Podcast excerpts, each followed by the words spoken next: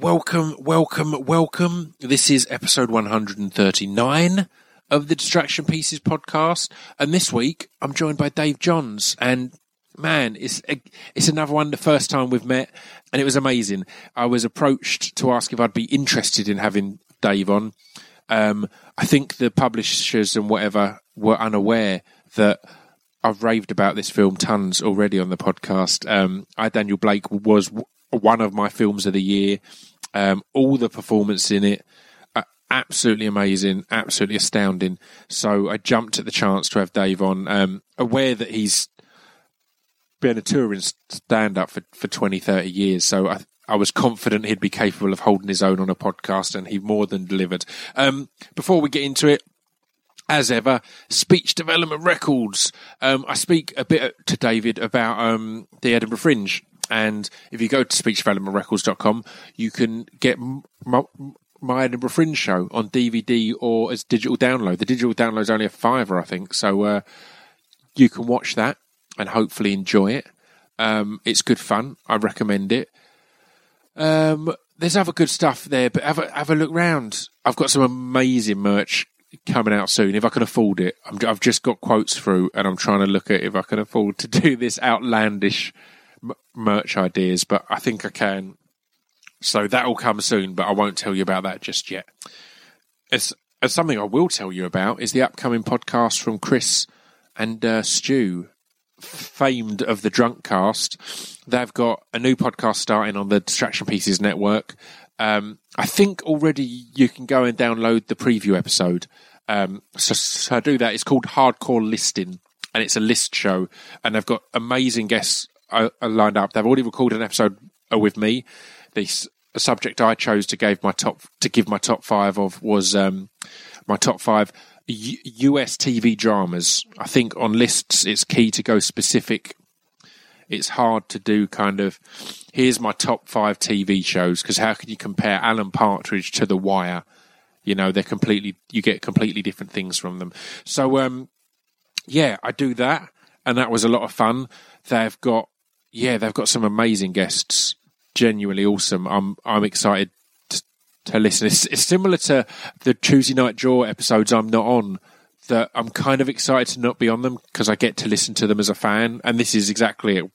Oh, we had such a good conversation here. I'm excited for for what's to come, and I've heard their kind of preview intro episode, and they're as ridiculous and useless as as as you will remember them from the drunk cast. So it's going to be entertaining, and I promise you that. So, so, so that is all to come. But go now. Go now to iTunes or Acast or wherever you choose to go and look up Hardcore Listing. And you should. I'm recording this a few weeks in advance. They should have the intro episode up by now. Um, if not, it'll be up soon. Um, and you can d- download that. And what's handy is if you subscribe to it now, because it um, it means that when they launch, they'll get that big influx of day one downloads, which will help them get more coverage and climb up the charts and hopefully get some love on iTunes and Acast. So yeah, check that out. Let's get on with the podcast, man. This is a rambling intro. This is with Dave Johns, and he's got an amazing story. Um, it's beautiful. It's beautiful how his career has gone. I mentioned it in the podcast, I think, but it's so rare. I've got a lot of mates who are comedians, and comedy, as any entertainment industry, can be a bitter, angry, angry little um, industry.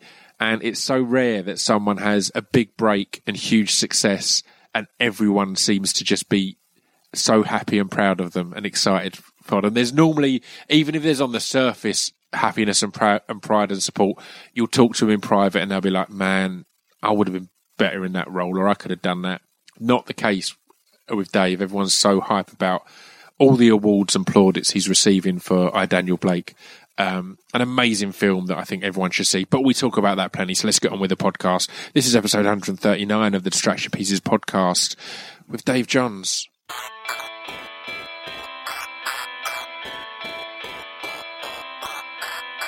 This piece of fiction is the intro to Distraction Pieces. This piece of fiction is the intro to Distraction Pieces. This piece of fiction is the intro to Distraction Pieces. This piece of fiction is the intro to the Um, yes, I'm joined today by Dave, Dave Johns or Dave Johns. or, or David. Uh, Dave Johns. 'Cause officially Dave on- Johns. My, on- uh, my, da- uh, my mum used to call us David when I did anything wrong. Yeah, So yeah. Dave. Yeah, so Dave. you're doing a, a lot right at the moment. Well, so yeah, we'll stick right with at the moment. Dave. Yeah, we'll so, stick with yeah. Dave, yeah. So how's it all going? it's a bit of a mental t- a, t- a time at the moment Yeah. with Baftas and all sorts. Yeah, it in the- has since we. mix. Yeah, no, since since we started the. Um, um, we shot the film in, in, in 2015 in October in Newcastle. Yeah. And all I was thinking was, just don't fuck it up, Dave. Just Yeah, don't fuck yeah, it up. yeah. You know, just don't be the one that ruins Ken Loach's career. Yeah. And, uh, and so I was, and then when it went to Cannes and won the BAFTA, uh, so- sorry, the, um, the Palme d'Or. Yeah. And it's just snowballed from then. It's just been crazy, and it's it's beautiful. It's, it's one of the beautiful things of um, of independent uh, as, as cinema is that you don't have that kind of all the focus is on that first week of cinematic release. it yeah. seems like there's been a constant rumble and constant uh, excitement about it. Yeah, yeah, yeah. Well, it started from Cannes, basically. I mean, we we it, it, we got a um, we got a message on the Thursday when they showed um, the first few uh, press screenings that the critics were crying. And being a typical comic, I was going, "Oh shit, was it that bad?" And they went- and they went, "No, no, no." They're really moved by it. And then since then, it just went and like you know, I've been going around different film festivals. You know, I've been doing film festivals. Yeah. You know, Sarajevo, which is a I don't know if you've been to Sarajevo. No, I never have. What a cool city that's got Yeah. a great vibe to it, you know. You know, Yeah. so so I thought that was pretty cool. They had, uh, and we went to San Sebastian and Locarno, and and it's been just. There's been, a, it's like you know, like a snowball just takes off Yeah. down the thing. It's just gathered, gathered, gathered, Yeah. gathered, and all these red carpets. And basically, I'm just going, well, let's you know, let's have fun with it. Let's you know make the most You of know, this, you know, right? It was it's beautiful. I um I, I I went to a preview of it um because it's it's weird that this has come about because it was on the cinematic release. It was a sponsor of the podcast. And when I have sponsors, Oh, right. I, I, I go to a preview and I I tweeted about it at the time, saying how much I loved it. And the beautiful th- thing I found was the outpouring of all the different st- st- stand-ups I know proudly saying. I know him. Oh, I know. I know, Dave. So the I- support I has been amazing, uh, well, right? yeah. I mean, when when I was doing it on Facebook, I like from from from when I got the audition, I was just making story, you know, just trying to tell people what was going on on Facebook. Yeah. And I said, "Should I keep on going?" They were going, "No, no, do it." And it was like they said they were all feeling as though that, like they were there in Cannes Yeah. on the red carpet, Yeah. and they've been following it all the way through, and it's been really support. I mean, I mean, I've been surprised at how fantastic two, uh, you know, a man and a woman. They've all been so so enthusiastic about and, it. it, you know? and it's an industry that can go well, the yeah. opposite way. Yeah, you well, know, you know, again, yeah. I've got good Yeah. mates in the comedy industry who openly admit that even if a close friend of theirs gets a gig that they Yeah, they wanted, yeah. there's a little part of them going, "I hope it's shit." Well, I we used to. Well, you know, we used to always, like you know. I used to always say the collective noun for a group of comics is a bitter. Yeah. So, um, so, so, so you know, they're hanging around together. But no, they've been fun. They've been absolutely fantastic. So supportive. You know, they all took photographs when the posters went up in the tube. You know, they all took photographs with, with them stand. It became a thing. Like one person did it with the hand up in the air. So they all started doing it. So I had Yeah. like loads of like tweets of me with the you know the more with the hand up and yeah and it's been fantastic for the film you know it's just been a um it's kept it in the news it's kept it alive and and you know I'm so chuffed with it you know it's great yeah yeah. I mean, we will obviously we're going to talk mainly Yeah. about the film, but I also want to kind of of of, of rewind a bit to before the, that opportunity came up and talk about your your stand up career and, and being a, a touring comedian. But let's even go back Yeah. a, a further. When you were growing up, was uh, was comedy and stand up or even acting now always something on your radar or Well, I used to watch in the sort of like in the late late fifties, early sixties. I remember watching like Hancock's Half Hour with me dad, Yeah. you know, and and you know, so, so I was aware of like I love little like like you know, I'm so, so some of my favourite shows were things like you know um, Hancock's Half Hour, and um, I used to love um, I used to love Up Pompeii with Frankie Yeah. Howerd and all Yeah, that. You yeah, know what I mean? yeah, yeah. And, and and so I watched all the like you know the classic sitcoms and Dave Allen. I used to love Dave Allen, you know, and it was those storytellers. You know what I mean? Yeah, But but it wasn't you know, it was always. I think you know, you know, you have these standard things where you go, "Oh, where were you always funny in, in school?" And I, and, I, and, I, and I suppose I was. I wasn't great academic, but I was probably funny in school. But but you know, yeah, I was always. I always loved humour because I think humour can get you out of a lot of Yeah. scrapes. It did when I was like when tougher lads used to try and you know, Yeah. humour seems to.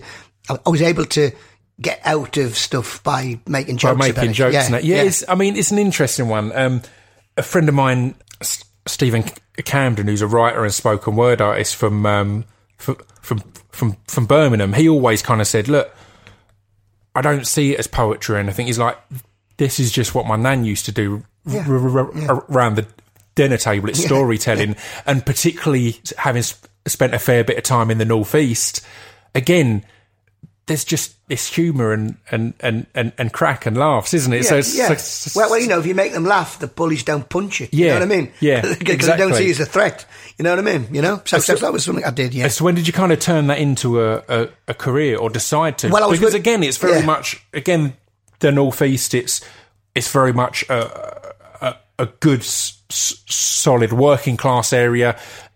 You'd often feel aspirations of of show business or entertainment to be uh, an unusual one or, or outside of what would be normally expected. I guess. Yeah, yeah, well, you know, there was only in the northeast that then, if you wanted to do comedy, it was only work men's clubs, you know, and I never really was drawn to that. What happened was I I used to work sort of in a theatre in a fly floor. I packed in doing bricklaying. I worked at the time theatre in the fly floor, I Yeah. used to. That's why a lot of the comics call me Davy Show Tunes because I know loads of musicals. Because I used to lean over the um, like the railings when I'd when I'd changed scenes and just listen to all these musicals. Amazing. And uh, I came down to London to the comedy store, and that was just when the sort of, um, um, you know, in the sort of 86, 87, when, you know, when it was all sort of like, you know, where, when the comedy store started and the Yeah. comedy, and, you know, and, and, you know, Rik Mayall and all them and Tony Allen, and it was all like, you know, the alternative scene was starting. Yeah, the alternative scene was was blowing up and Yeah, becoming a yeah, real, yeah. And I went to the- live comedy yeah, scene was yeah. becoming a real thing. And I went to the comedy store and I was blown away by the gig, four comics on, and I just thought,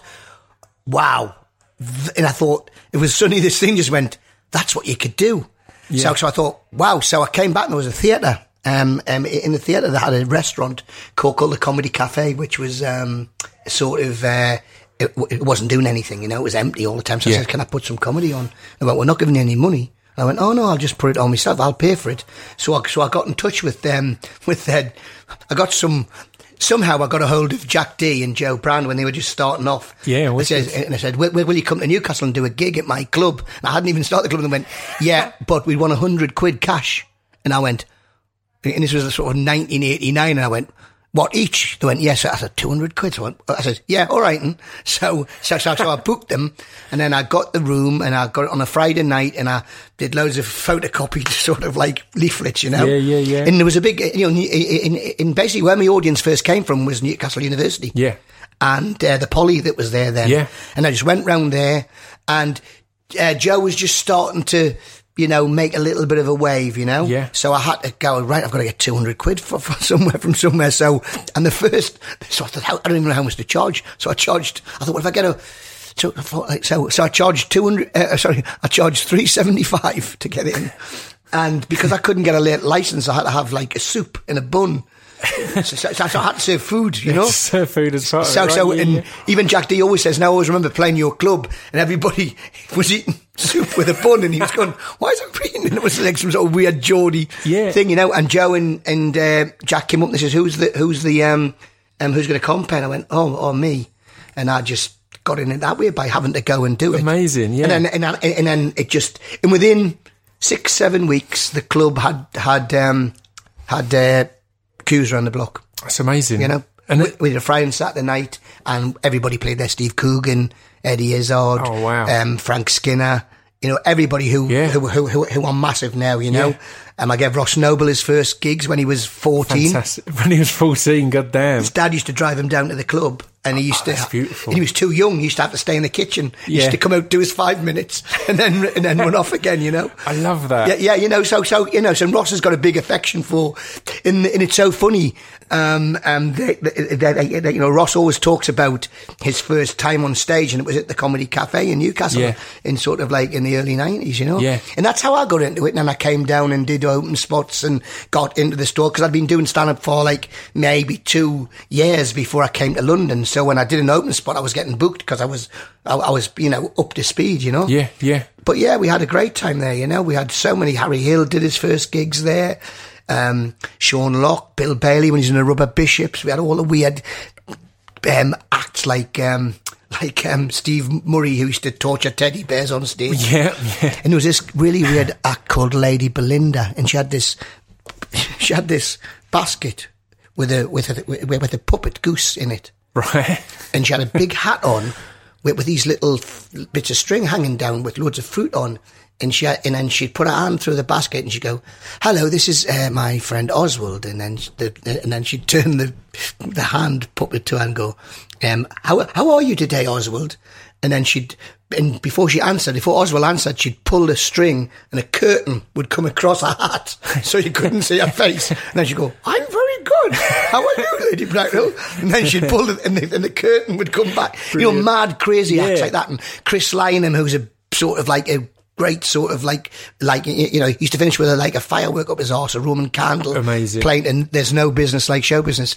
And these acts aren't around anymore, you know, because Yeah. acts have got too slick now, Yeah. you know. But all those mad, you know. And I mean, again, particularly at that point, um, it's it's it's weird because it's hard to imagine now with how with how interlinked even just the UK is with the internet and with travel and with everything else. But at that point, there may have been a burgeoning, um, an easily accessible alternative comedy s- scene in London. Yeah. But but when you bring s- something like that to the northeast, Yeah. no one will have seen anything No, no, like that before. no. Comedy was, as you said, a big bloke holding a pint. yeah.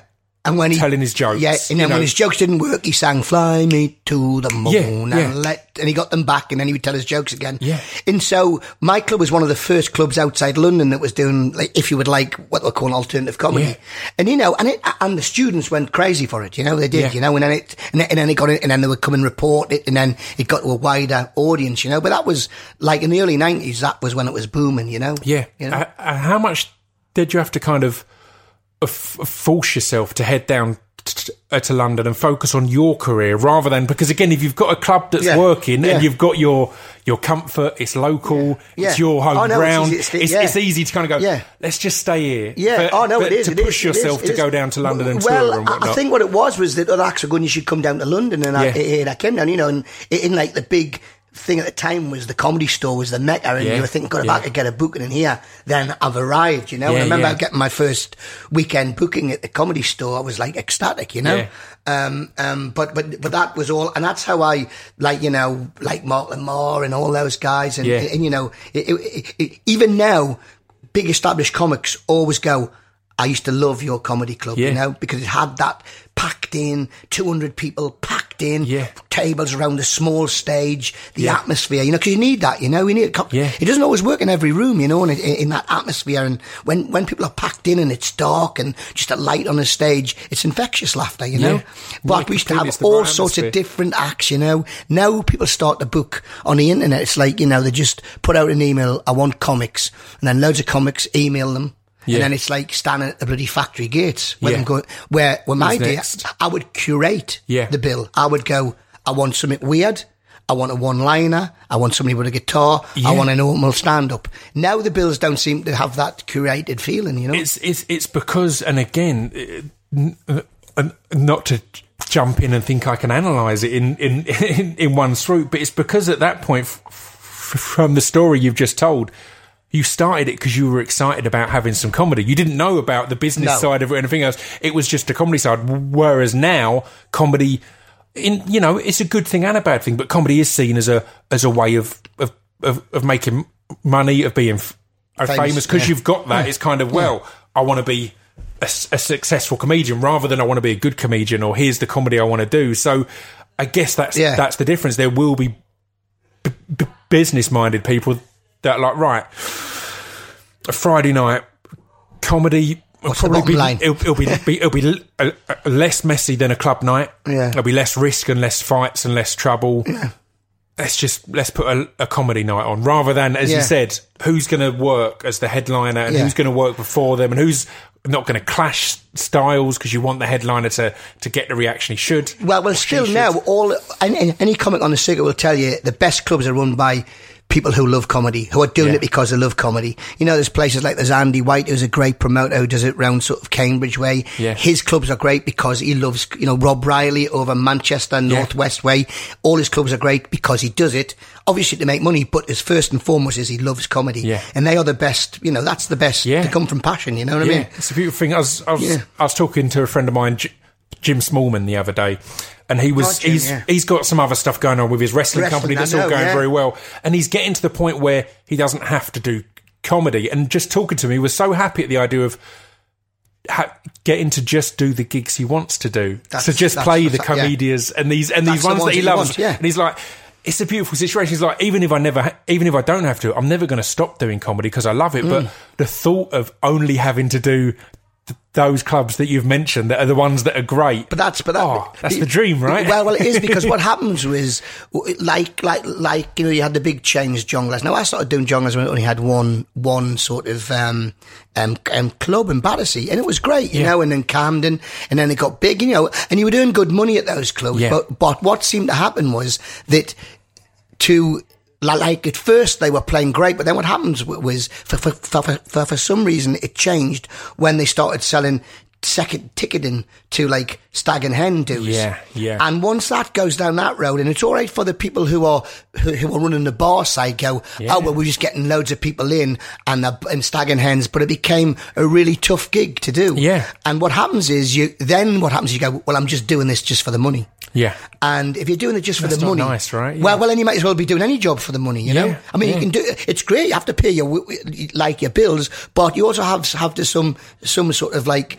Um, you know, there has to be some sort, sort of for me an, an artistic side to it as well, and, Yeah. and you know why you want to do it. Yeah. And so a lot of comics now, I think, regret that they went and and I did. I spent too much time playing to stags and hens, and it was making me unhappy. Yeah, yeah. Uh, and my missus said, "Why are you doing these gigs when they make you so happy? I'd rather you sat in the house we didn't have any money, we just had a, a glass of wine, than you coming back and saying, oh, I can't do this anymore." And so I made a conscious decision to to actually go, "No, I'm not doing them anymore." Yeah, know? that's great because again, and, and people don't think about the fact that if you turn your passion into your job, it's heartbreaking uh, when it becomes that point where it's not enjoyable Yeah. and it's it's not fun. It's different if if you're working in an office. You've that's never been like, oh, I'm passionate about working in an office. It's always Yeah. been a means to an end, but. Yeah.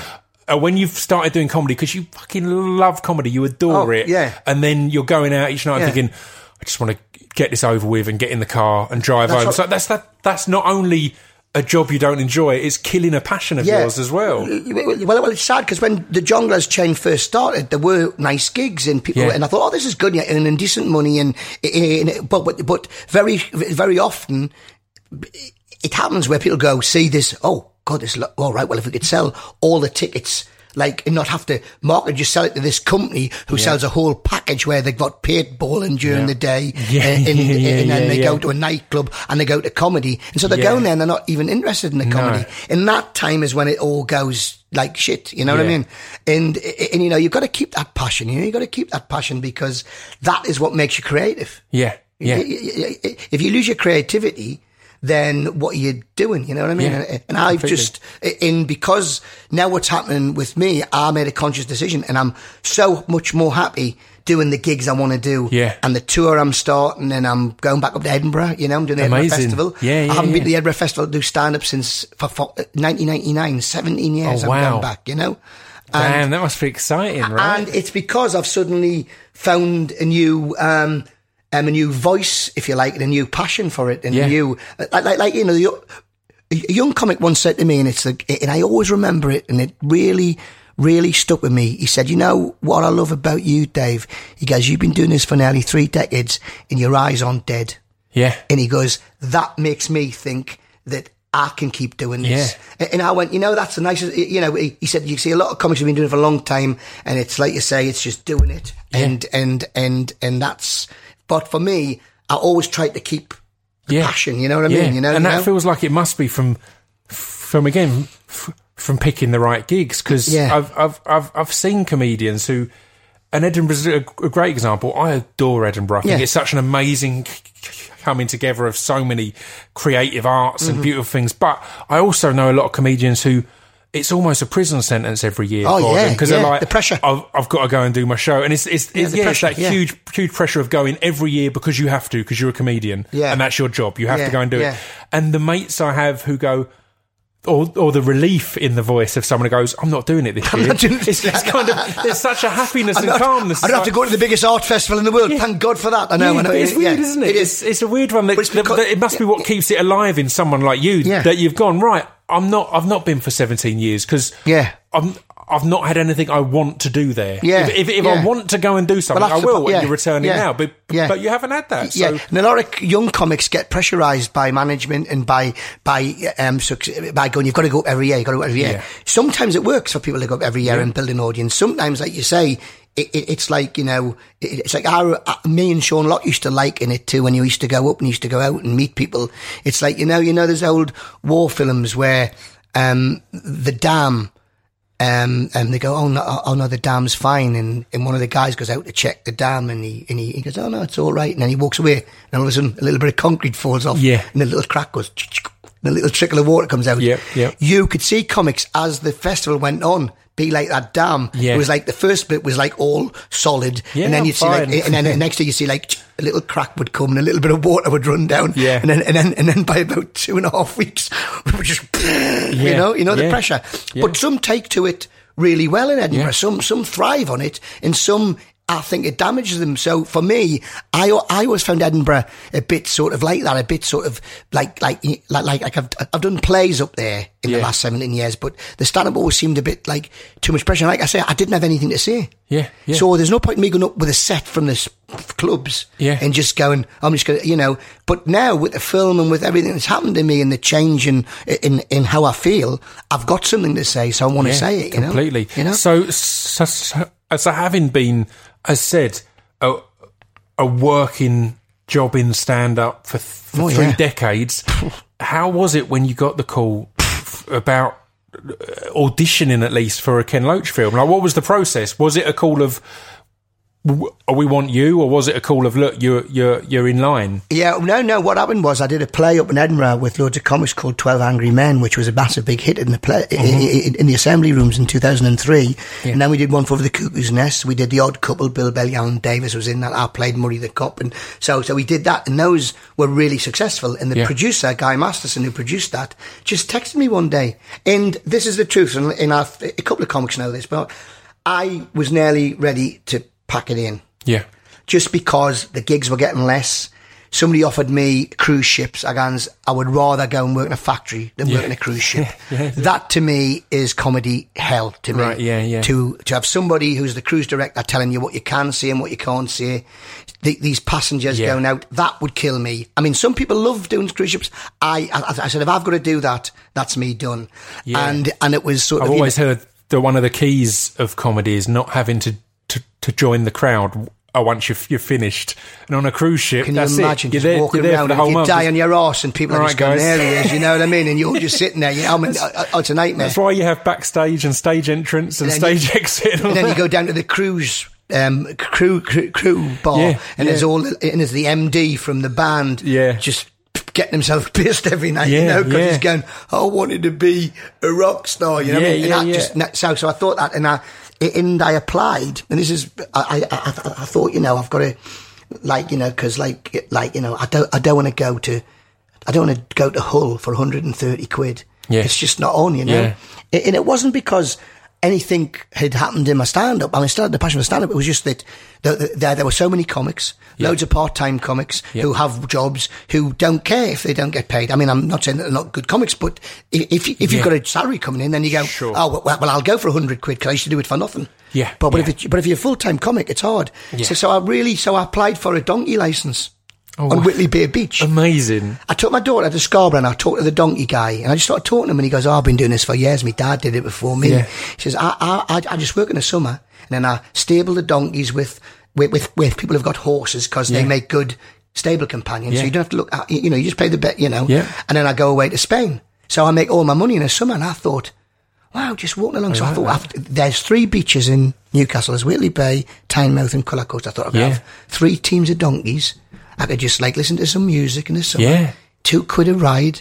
And I was thinking you could do that and you could make, I thought, you know, so I applied and I looked, looked into how you look after donkeys and Yeah. where you got donkeys from. And Yeah. eh, my daughter was all excited, you Yeah, know, yeah, yeah. and uh, I told Sean Lock and he just pissed himself laughing. He goes, uh, he goes, he goes, he goes, I knew you'd do something mad like that. Dave's donkeys. He goes, it'd be hilarious, you know. It didn't make I- sense, though. and I, and I said, I'll call all the donkeys by famous comedians' names, you know. yeah, yeah. And, um, and, uh, um, Whit- Whitley Bay and North Tyneside Council have a policy of not having any animals in circuses or Right. not having any animals who are, so th- they class that as you know, Yep. performing if you like. Performance. Yeah. And and the reason why it's been all right in Scarborough because it's never it's it's since the thirties they've had donkeys. Yeah, they've so always had it's never there. ended. Right. now, donkeys in in Whitley Bay hadn't come around since like the last ones were in the set in the early seventies. Yeah. so they've just got a policy of not having it, you know. Right. And so I went, me donkey dream's gone, and then I got this text. Would you like Ken Loach looking for a guy your age, northeast. So I went, oh, so and Kahleen Crawford, who's the casting director, um, I saw her at um, at one of the big um, dues for the um, awards, and she said to me, "I've still got your text." She says it makes us laugh. Now, what's happened to the film? It went, Yeah. "Hello, my name's Dave Johns. I'm a comic. Yeah, Ken Loach is looking for a bloke my age. I'd be up for that." and she said, I've got to see this bloke. So she just got set up a meeting and I came in, seen Ken, had 10 minutes to talk to him, cracked on, talked about football. He's a big football fan. Yeah. Um, he just wanted to know where I was from, didn't want to know what I'd done before. That's great. And he said, well, we'll come and have you in. I came in, I did uh, three castings where I was with different actresses, Yeah. where, where we just did conversations with each other, you know. And the first actress I did and the first in, in Spotlight in London was uh, Hayley, who plays Yeah. um, Kate. And Amazingly as uh, well. uh, uh, yeah, oh, she's, she's, Yeah, she, yeah. I mean, she, I mean, she's on her way now, that girl, Yeah. you know. She, she's 26 and she's amazing talent. And something must have gelled with me and her. Yeah. And then I went away and I did it with other girls, came back for a, for, for a final casting. Two girls I hadn't met, and Katie, Yeah. and Hayley in Newcastle, half a day. And then he phoned me up and he goes, will you be in my film? I was like, What? Wow. Yeah. And the first thing I remember is just, Dave, just don't fuck this up. Yeah. Just don't fuck this up. It's amazing though. I think the um, the location of it is is is absolutely key and a masterstroke because as as often with with Ken, or more so than ever, I'd say, or as much as ever, it's it's a heavy story and a heavy s- a subject. Mm. It's there's a lot of bleakness, but mm. there's always been a humour and a, a let's just get on with it attitude in the northeast mm. that kind of m- makes it a film that you can go in and enjoy. It's not just this this oh this is going to be heavy, this is going to be Yeah. hard work. It's really enjoyable. It's light and Yeah. and your and your character Daniel Blake has exactly that of kind of some really heavy stuff happens to him, Mm-hmm. and at no point is he really kind of. There's no dr- dramatic breakdown scene. It's all always very much a well. This is how it is. I've got to Let's get on with it. Yeah, Let's, yeah, let's, yeah, let's yeah. And I think that's what it is, and, and that's from Paul Laverty's writing. You know, Yeah. Paul, Paul, Paul is very good at. I, I, I always believe that you know a good writer. I mean, you should never look at film, sit and watch a film and think, oh, somebody wrote that. Yeah. A, a good writer should disappear, and you only are aware of him when you see the credits at the end. And that's what with Paul, his his his words and his uh, and are are believable. They feel as though they're coming out of a character, Yeah. out, out of the character's mouth. You know, Yeah. a- and they seem real. And you know, it's like you know, we all use humour in every. That's what gets you through tragedy. Sometimes Yeah, is humour, you know. yeah. And and so, yeah, and it was a, such an amazing thing. In the way Ken works as well, you know, he just gives you a couple of pages of script each day. You, um, you know, he, he lets you um, live the part. You don't know from like I didn't know what was going to happen in the food bank scene. Oh, brilliant! It was only Ken and Oh, Hayley wow. and the uh, and the and uh, Robbie Ryan. Oh, wow. Um, um, um, um, the director of photography who knew what was going to happen. oh, that's amazing. And so it was, and even the, all the people who were in this food bank, nobody knew. So it was a, I knew that I had to go to MK, um, um, to Katie and Yeah. say, look, you've done nothing wrong. Don't be upset. You know, you've done really well with kids. Yeah. But, but I thought it was because she broke down because she was getting a f- food handout. Yeah. I didn't know it was because yeah. it didn't, because I didn't know she was going to just get the hand. Yeah, yeah, of Y- course. y- y- You know, and what happened, I don't want to put a spoiler in it, but Yeah, you know, that thing yeah. that happens.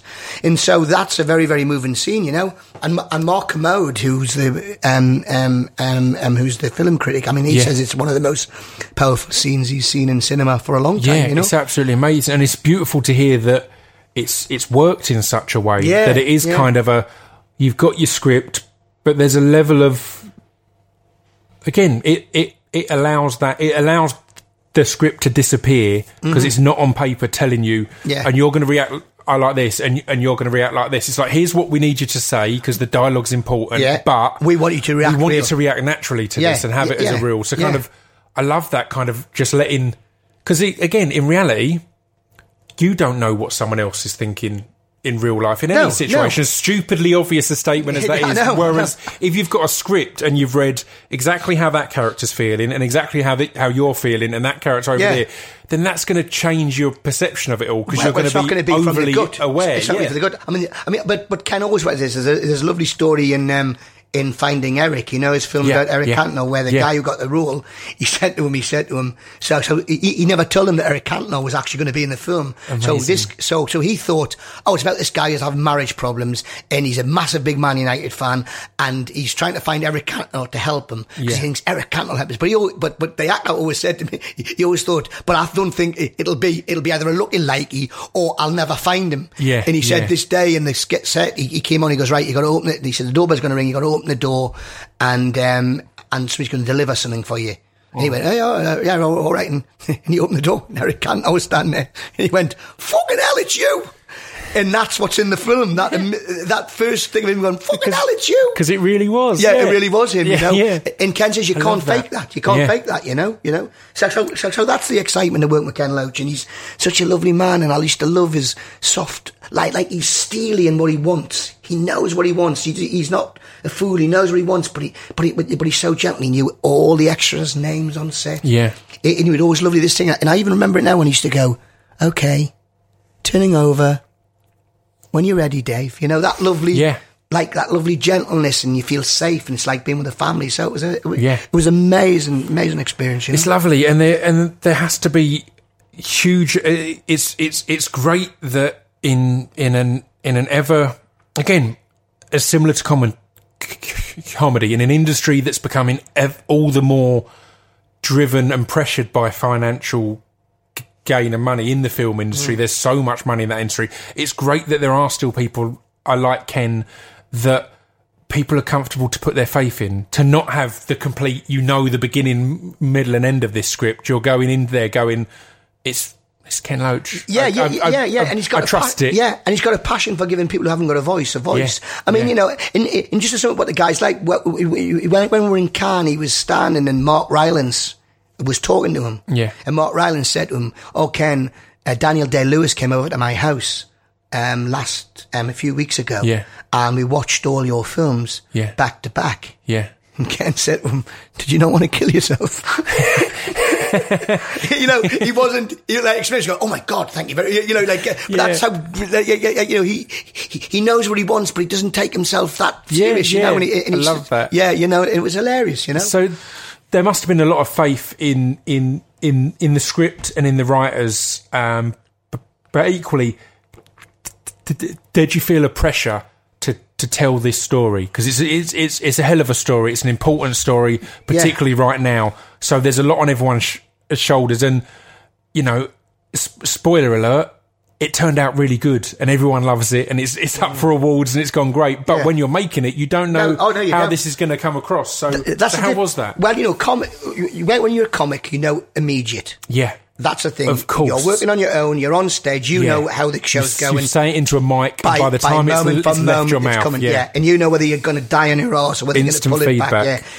Making a film in 2015 and then in 2017 it'd been up for five BAFTAs. Yeah. I mean, that is a massive big area where you don't know what's going on, Yeah, you know? yeah. And so, but It's great now. It's, Yeah. it's great Yeah. at, Yeah. at this moment because you know that's how the story ends. It's not Yeah, at that bit go in, in between. You can just oh, off here in London, can't, can't come in and pop in and see the edit, and I would walk in and he'd be like editing a bit of it. You see a little tiny bit of it with no, and it, it'd be all the sound would be raw. Yeah. and you'd see the scene, and you'd be like looking in the back of your head, and I'd be going, and I'd go to him. So, so how's it going? He'd go. Oh, it's all right. And I would go, I was going, okay, I hope it's, be- hope it's better than all right. Mate." petrified, right? Yeah, it is terrifying. But you know, the story has resonated with people, and I, and, and I think it's because it's the right time, the right place, and the two characters i- i- i- for for ages.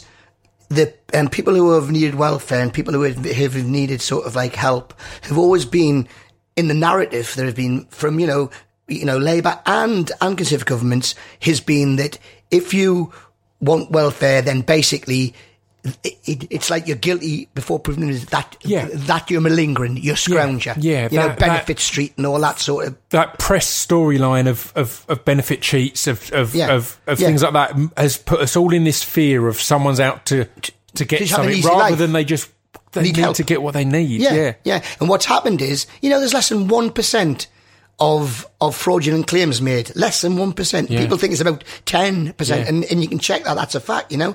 And and and what's great about it is that that you know that Dan and Kate are are, are shown as just. Ordinary people. It could be your mum, like you know, Kate could be your daughter, it could be your sister, Dan could be your dad, and that's what's resi- and that's what's um, been been sort of like people have have picked up on when they watch the film. Oh my god, that could be my dad. Yeah. Just you know that the system isn't working anymore for people. You know. Yeah. And a known guy came up to me in, in Whitley Bay. I was in the shop after it came out, about two weeks after it came out. I was buying a paper, and this old guy's about 80 odd, and he came up to me, he goes, and he looked at us, he goes, Are you that guy who's in that, that, that uh, I, Daniel Blake? And I went, Yeah, I am, mate. And he goes, Well, the next time you tell Ken Loach, you tell him from me that this film is giving a voice back to the working class Yeah. that haven't been listened to for 40 years in this country. Yeah, yeah. And he summed it up completely Yeah. right. You know what I mean? You know? and and that's it. The tone of it and the and the approach is perfect. I had um I had a two part homelessness special of the podcast recently, and I referenced I Daniel uh, Blake in it because there was things like someone at um, a food bank and that kind of well well how do you like one of the questions that people have at points is well how do you know the people coming in are really homeless and their answer was we don't, and we don't care. They Yeah, need the food. I know, I know. They- it's like, know, it's like know. if They're they hungry. need it, then They're can hungry. have it. It doesn't Yeah, matter if like they're. hungry. Are you really homeless? But Well, what's just horrible thing about, you know, the needy and deserving poor? This, Yeah. you know, it's basically what Ken always says is that, you know, the, the, the thing they're trying to push to people is that, that if you don't get on in this world and you're poor, it's your fault. Yeah. It's your fault. There's Yeah. something lacking in you. And, you know, there's loads of reasons why people fall by the wayside. We could all do it, you know? Like, like, you know, most people are three wage packets away from Yeah. needing help themselves. You just got to lose your job, both of you, if you're a family, and you know, and who would want to go and take their kids to a food bank, Yeah. um, for an easy life? I Yeah. mean, the humility of, uh, uh, of having to do that, you know, like, like, like how Yeah. humiliating it is. Sorry. Um, so you know, but but this is. So this film, I think, this film re- um, um, redresses that, you know, Yeah. and, and says, no, this system isn't working for any of us. It's not working for your, your, if your dad needed it, if your brother needed it, if your uncle needed it, if your grandfather needed it, if, if your grandma or your mother needed it, this, it, it isn't working for ordinary Yeah. people. And Yeah. people go, oh, well, do you not think you should show it to the Conservative government? And you go, no, they know. Yeah, I mean, they're, the ones they're who implementing aware. it. Yeah, yeah, I mean, I mean, yeah, they, they know what they're doing, you know? Yeah, You know? um, that's. I mean, that's what I felt was so striking and amazing about this film was you've all we've all walked past someone in trouble in the past, someone who's homeless, and you thought, how do they get to that? And the beauty of this film is there's no big dramatic. A, a reason, and that's what makes it so relatable. That it could be anyone. It could be your Yeah, your yeah, your dad, exactly. your granddad, your uncle, your cousin. Exactly. Because there's no. It would have been easy for a script writer to take this big dramatic, this huge event happened, Oh, and it could have been t- tore much- everything yeah, apart. yeah. That's not what happens. No, it it's kind of just regular stuff, and then it's like, It's an ordinary life. Yeah. It's that needs help and is falling apart. Yeah, yeah. You know, and when you get people like Camilla Long and Toby, whatever his name is, Toby, um, that guy who writes for um, um, uh, Camilla Long who writes for the, uh, you know, she does all this, and she was saying, well, you know, it's just worst case scenario. I mean, it, it, it isn't really like that, you know. And I was thinking she's probably getting over the great Bollinger shortage of eighty-seven. Yeah, I mean, yeah, I could take her by the hand to food banks now, Yeah, and go, do you think this is a fantastic thing to stand in line for free food? Do you think these people want to do this? Yeah. and it's It's and it's because some people live in a life that they don't even want to know what's going on, you know? Yeah. You know? And, and, you know, if we don't help people who are in need and, and, and, and people who are, f- who, who are struggling, even though we're doing well, I mean, what does it say to, for us as human beings? This is why, you know, like, you know, we should all be coming together, not breaking apart, you know? Yeah. And it, and it's, and that's what's got people angry. That's what's got people angry. Yeah. You know, there's either two things that happen in the film, the shown in the film. People sit in silence when it's ended and just sit Yeah. and just crying or just stunned or they get really, really angry, you know? I, I did ex- exactly that. The screening I went to, I was literally on my own in the cinema. Mm. And even in that situation, it ended, and I, I mm. sat there for a good while afterwards, just Yeah. kind of just taking it in and going, Yeah. and, and, and feeling that impact. Yeah, I know, You know, I know, and it's happened when, like, like I've seen it with eight thousand people in Yeah. Locarno at the film festival, Yeah. Locarno, on a twenty-four meter screen in this town square in the Piazza Grande. Eight thousand people. You could hear a pin drop when that was on, Yeah. and, w- and when it finished, there was a moment of silence, and then there was just thunderous rounds of applause. And People were coming up to me, even in the Locarno and even in Spain, and saying, "This is happening in this country as well." You know? Yeah. Um, it's, it's it's it's one that I feel in general that everyone should watch, and we're doing this around the, the digital and and and and general a, a release. So everyone who's listening now, there is a way to go and pay to watch this. Um, but more importantly, ended, and it just felt it should be mandatory for anyone that works in in in public relations in any way Yeah. in, in in the public because it highlights, and again, not in a attacking way, but in a very a realistic way, the fact that uh, when you're dealing with um, p- people who need benefits or whatever else, again, as we were saying with stand up, it becomes a job. It becomes m- mechanical, Yeah. and it's very easy, unintentionally, through no fault of your own. Not that you're a bad person, but it's very easy f- to to dehumanize those people that you're dealing with, and they're Well, another, they're victim- they're, they're yeah. another f- form or another another yeah, problem, yeah. another case, and a film like this, I think, will help a lot of people in that that, situation to remember that these are humans with, with real lives. As I said, that's not me attacking anyone who works No. in those situations. It's it's I can see how it happens, but it's it needs redressing. But but I always but but I also, I I also think that the people who are working and implementing the system are victims as well. Yeah. Because they are having to sanction people and cut people's benefits Yeah. uh, for the slightest little thing. Yeah. And and a lot of these people are really really like upset about that. This is the people who talk to Ken about it, you know. Yeah. And they told Ken and Paul that they are asked. uh, Yeah. They they have quotas that they have to fill. Yeah. You know, we, we have to. crazy, if it? we haven't done enough sanctions in a in a week, we get pulled in by our bosses and going, "What what are you doing? Are you giving people an easy ride?" Yeah. And, you know, and that so so so so these people as well, like having to implement this, which is a cruel system. You know, it, it's something that isn't set up to help the person; it's to save money. Yeah. And that's all it is because people who are in need are the easiest people to cut cut from the, because they don't have a voice Yeah. and and and it's easy to demonize people who need Yeah. help. So the rest of us go, yeah, well, why should we let people have an easy an easy go?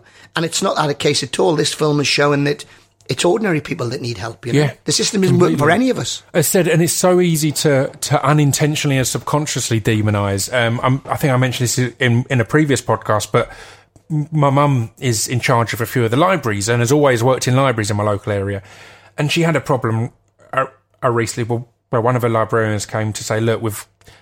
We've had this homeless guy who's coming in every morning and, and washing in the in the toilets. Yeah. You know, we've had to had to ban him. And my mum was like, why have you had to ban him? And it was, well, he's taking his clothes off and kids could walk in and whatever. It's like, that's understandable. And her response was, "J- j- just give him the key to the disabled toilet.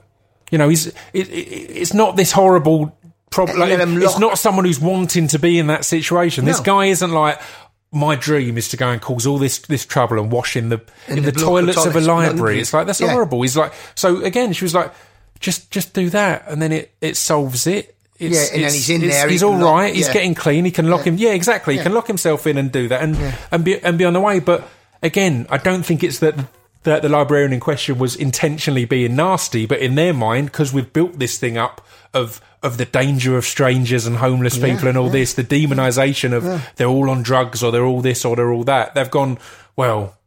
We need to ban this problem, and it's like, well, yeah. no, it's a. I know, Let's, I- let's I- help it out. It's a small thing. Yeah, yeah, and, and and I think that's the same with you know. I mean, if you look at the people who are who, who are working at food banks, the way they sort of um, and you know the way they volunteer, Eh, and it's an amazing thing because in the film, you know, when Katie sh- shoplifts, she pays for all the food and she only shoplifts the stuff that she needs. And Yeah. It's all sanitary products. Yeah, it's all yeah, yeah, y- y- y- you know deodorant and, and razors that are woman needs to make herself, you know, feel right and, Yeah. you know, sanitary products. And, and so, so what's happening now since the film, when people see them, they're donating things like that to That's the food banks. You know what I mean? You know? Yeah. So, so people are moved by it. And, and you see, but that, but I think that's what the governments want. They want, they, they don't want the problem. They Yeah. want us to deal with the problem. Yeah, yeah. And, and, and, you know, and that's, and that's sort of, but, but it is a state problem. It is because Yeah. we all pay into this system.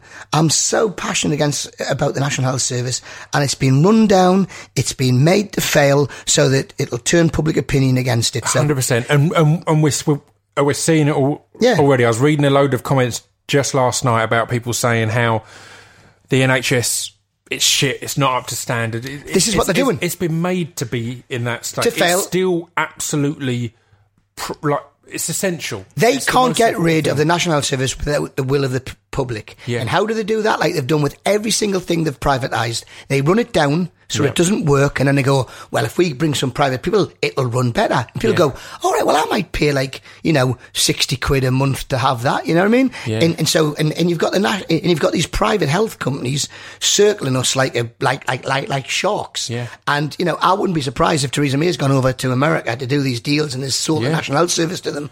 You know, I wouldn't be surprised with that at all. You know, uh, literally, I think it was five years ago. Eve, Eve, again, I remember I've had issues in hospitals and Yeah. so on and so forth, and vice, but I, I think it was only five years ago that when surveys were done all over the world, w- we were in the top five of, of, of, of health services.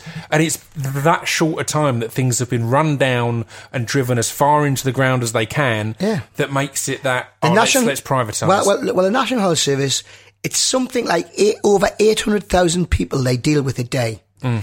And nobody talks about the good things they do. Yeah. All the stuff that is pushed is all about, you know, like, you know, mistakes and, and waiting lists Yeah. and people on trolleys. But what about all the people that have, I mean, I'm 16, I've never had to pay for a doctor in my life. And I've had good treatment in hospitals. Yeah, yeah. And, you know, my, my, in, in, in what's happening is, um, you know, it's it's a brilliant service, but it needs more money, Yeah. and it has to be. You know, they always find money to bomb people. They never find money to they're help fine people. with that, aren't they? Yeah. Um, but I mean, the, that aside, uh, what you said, you said, you said about people donating sanitary products Yeah, and things yeah. like that.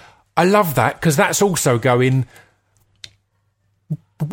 Oh, well, f- fuck them then. Yeah. If, if if the government if, if, if the government aren't going to help, then we'll deal with this ourselves. Yeah, yeah, we'll go right. yeah, we we, we we will continue to put pressure on the government to make improvements to improve these areas. But equally, if we can just go out there and act upon it, Yeah. let's act upon it now. There's a group called um, a bag for Katie. Yeah. And what it is is they go round and they say this is a bag for Katie, and they and Oh, it's amazing. and it's female uh, toiletries, you Yeah. know, like a razor and tampons Yeah. and, and things that you know that you know you don't think about when you're poor and you've got no money and you've got to food, feed your kids, and then you go, well, you know, buy 'em a pack of razors when I've got to feed feed feed feed, feed, feed, feed my kids, or, Yeah. or or like even deodorant to keep Yeah. yourself.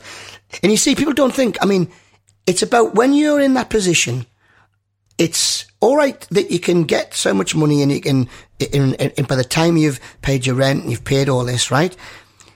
It's when, like, for instance, the kids' shoes Yeah. go Yeah. and you can't afford to pay 70 quid for a pair of kids' shoes, you know? And, and it's those things. And, and it's like, you know, what happens is the zero hours contracts where you don't even know if you've got to work the next day. Yeah. And private landlords who are charging exorbitant rent, and if you ask them to do any work, they don't bloody do it. And it's all those things that, that you know, there's a lot of people in society who are left. Ken said to me, "This is a, this is a thing that I, that really touched me." He said to me, "When you and Hayley are doing a scene together, Dave, all you have to do is listen to each other. And if you listen to each other, you will find the truth. And if you find the truth, it will look right on screen." And this is what I think is we pretend to listen to each other, but we don't. And if we all started just listening to each other, we'd find out why people were angry, Yeah, why people yeah. are like, l- l- l- like you know, so angry and so frustrated. Yeah. But we pretend to listen. We just pretend to go. No. y- y- You know, but we- Everyone's there Yeah. to win, Yeah, to win, yeah. to win Find their argument, people- yeah. to win that side, Yeah, yeah. rather than to have a discussion and go right. So Find out why people are angry. What, why are people angry? Yeah. You know, like if you had a mate and your mate and you go, to God, he's, you know, being a bit weird. Yeah. If it was a good mate, you'd sit down and go, "What's going on with What's up? Yeah, yeah. Come on, tell us what's wrong with you." And and they wouldn't. That's what we should be doing all the time, but we don't. In in in, in so that's why there's a lot of anger, I think, around Yeah. the place. You know, I agree. You know, Well, you know. uh, we're getting close to the hour mark, so I'll start to wrap things up now. But Okay. um, so, uh, what are we looking at? Three, four years ago, the, that you were inquiring about a donkey license on uh, on on Three years on, ago, on three numerous years ago. thr- three years ago On numerous Um, cold northeast beaches.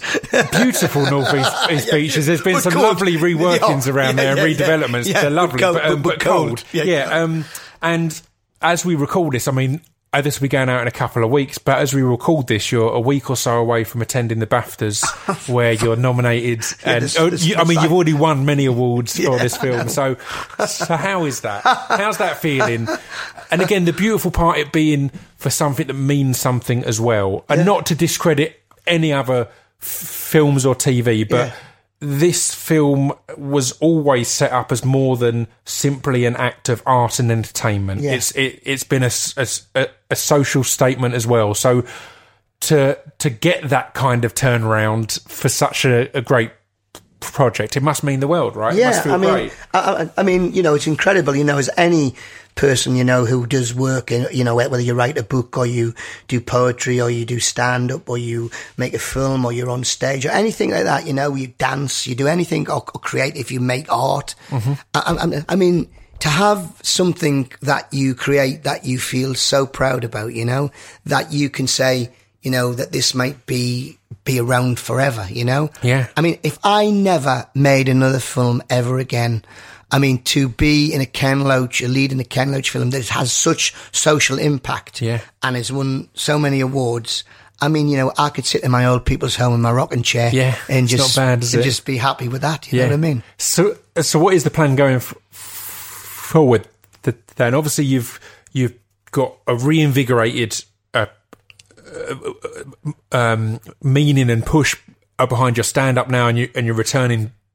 t- To the fringe, but even on an acting point of view, is that is that that something you wish to to, to pursue more? Because acting has always been part of your life, again, Yeah, but it's yeah. it feels like you've been a stand-up comedian Yeah. who acts Yeah. sometimes. Yeah, is is, is, is there any yeah. desire to go Oh, right? yes. Actually, I'm an actor. I'm a fucking actor. oh yeah, I'd love to do more film. You know, I mean, like you know, I'm doing a little thing at the moment up in uh, the northeast star film um, in a couple of weeks, um, uh, um, which is a lead in a sort of like a small independent film. But you know, I mean, I've even had my um, I've had my availability checked for Godzilla too. Amazing. so you know, I mean, there's a natural. I mean, there's a natural progression Yeah. from Ken Loach Yeah, to Godzilla sense, too. doesn't you know? it? But yeah, I mean, like, I would love to do more film, and people are like, people, have sent scripts, and me and my agent are looking at the scripts, and we're trying to find the right thing. And there's like, you know, the, like, you know, there may be another great role out there for me, but if there's not, there's not, and you know, I'll do. Interesting projects like I've always done. If if I get offered a part in a film that isn't a lead, but it's an interesting part, Yeah. then I'd love to do it. You know, Yeah. I, I mean, it's it, it's about I think once you start stop creating and having that passion for creating, then you might as well just be doing any job. You know Yeah. what I mean? So so uh, yeah, I feel. And it's definitely changed my life. I mean, you know, Ken Loach has changed my life because not only have I got more actively politically, he's radicalized me, if you like. Yeah, yeah. But also, my stand up has got another lease of life. I'm doing a tour which starts in March till June, and then that will run in my shows for the Edinburgh Festival. And so, you know, Uh, what's the focus of the new sh- show? Because again, the fringe, it's always a show. It's, well, it's, going to be it's a show. Well, it's going to be know? stand up. I don't want to be a narrative where I at at at, at the end of the hour I cry. you know what I mean? You know what I mean? yeah, In- in- yeah. You know, I wanted to be. I want it to be a story about what's happened to me in these Yeah. last couple of years, but it has great. to stand, st- be able to stand up as well as a club set as well. Yeah, yeah. So even though I'm doing like stories and, and I'm trying to do the narrative is that from when the donkeys to, to, to when we, we have the BAFTAs, Yeah, you yeah. know, and all that happened in between. Yeah. All, all, it, it's going to be a stand up. It's going to be stand up show. It's not going to be me sitting on a box going, Yeah. uh, like, And like, then- and, and then, and then, and then, And if I wish my dad was alive, Yeah, yeah. the and Dead cry at the end, and then, is a, and then the lights come a down. classic at the Fringe these yeah, days, isn't it? Yeah. Cry. It's going to be stand up. So, so that I, hopefully I'm going to be able to, so I could take 20 minutes out of any of this bit of show and do it as a stand up set. Yeah, But it, perfect. but it will be telling the story, if you Yeah. like. And that's my challenge. And I'm off to Ireland for two weeks to write with a friend of mine who we get on great and throw a few ideas about. Great. So, you know, I'm going to put the work in. It's, you know, I'm 60. Yeah. So I, I guess I've just got to keep this going f- till I'm another 10 years, 70. Yeah, yeah. And then I'll probably just sit in an armchair with a pipe. You know what I call mean? it a day. And then call it a day. Yeah. It's going to be a busy 10 years, Dave. it is, it is, it is, it is. Well, thank you uh, very much for taking the time to Oh, come and chat been- and all the best fun. with It's been fun. everything that's ahead. Thank you very much. Thank you.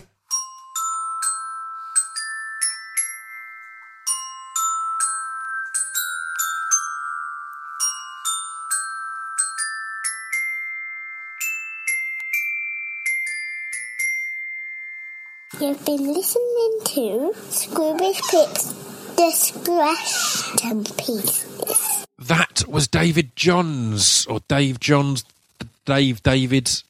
Take your pick. Um, it's not really that important.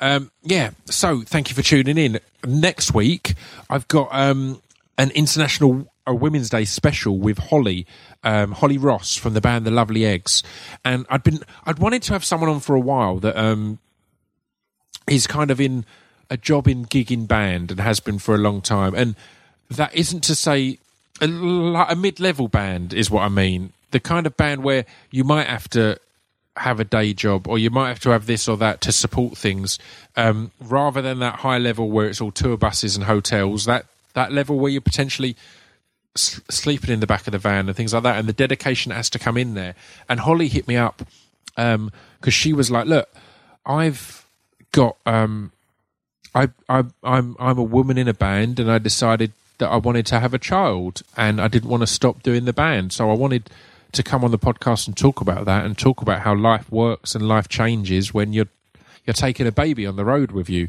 um, and you're not at that level where you're a Beyonce in big tour buses and planes and, and, and, and nannies and all this kind of thing. So yeah, it's a fascinating one. So I think you're going to enjoy that. Um, that uh, that's next week. I've also got Dan Hardy coming up. I'm going to chat to him ahead of of UFC London, but it's not just a podcast for UFC fans. It's not just an episode for that. We're going to be talking about his new book and his his whole life. Oh, really? It's going to be a fascinating one. And then after that, I've got Susan Wokoma. Maybe after or maybe before. I've, I've not decided when these are going to drop. And she's in Chewing Gum and Crazy Head, and she's amazing. And it was a great conversation with um, a young black lady from South London who has just been smashing it in in in the acting industry in the last a year or two in particular. So that's a great talk as well. So you're going to enjoy them. Um, for now, I shall leave you. I shall bid you adieu. Um, yeah, that's the weirdest ending ever. Just yeah, all right. Um, I'm going to be in LA uh, next week. That's all I've got to, to tell you about that. I'm not doing any gigs or any performances. I'm hopefully going to nail down some of my cool hip LA friends to do podcasts. Um, I'm hopefully going to jump on one or two podcasts while I'm out there, and I'm hopefully going to have a load of, of meetings with cool um, acting type industry people to continue my um, amazing career. Um, it's going to be interesting. It's going to be fun. It's but it's going to be work, work, work, work, work. So fear not. Um, anyone who's going to be going like, "Hey, we should hang out," probably not going to be doing any hanging out. I've not scheduled any days off. I could only squeeze out like s- six days over there, so I've not scheduled a single day of kind of ch- chilling and relaxing. It's it's it's it's hustle, hustle, hustle. So um, yeah, I'm going to be doing that. Obviously, there'll still be. I will have recorded the podcast, so you're sorted. I'm talking nonsense now. Go on, on your way. I'll catch you next week. Bye.